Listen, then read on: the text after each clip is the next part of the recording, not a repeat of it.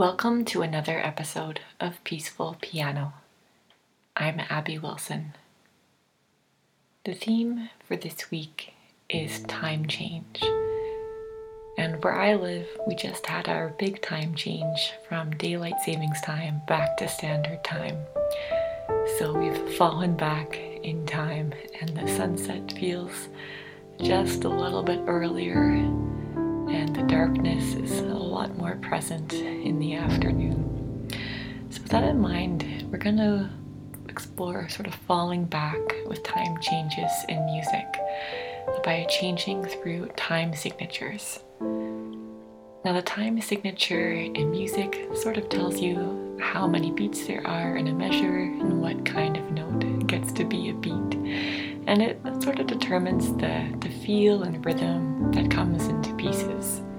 So, pretty standard time signature is 4 4 time, where you have four beats in a measure. So, one, two, three, four, one, two, three, four and that's pretty common.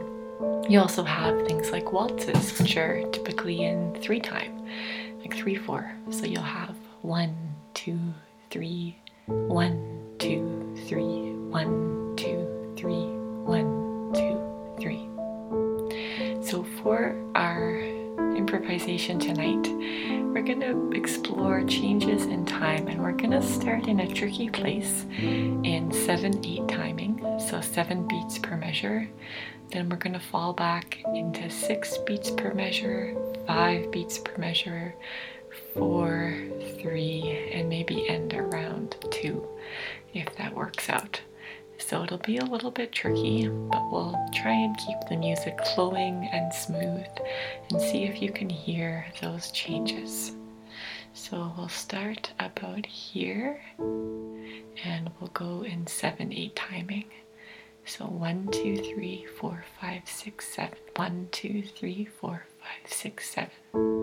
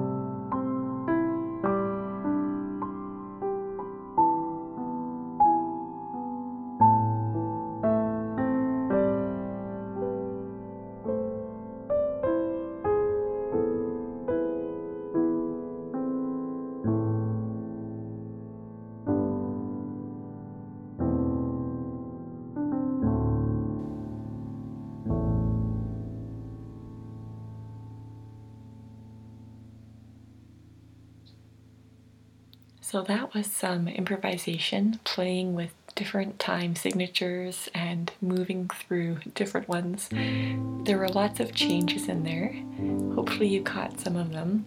It's always a little bit tricky, especially with those odder time signatures like 7 8 or 5 4 timing. I find that the right hand carrying the melody sort of picks up rhythm a lot, and then the left hand just does a couple supporting chords. it's a little bit different.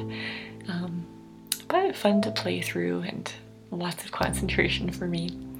So, thanks again for listening and have a good night.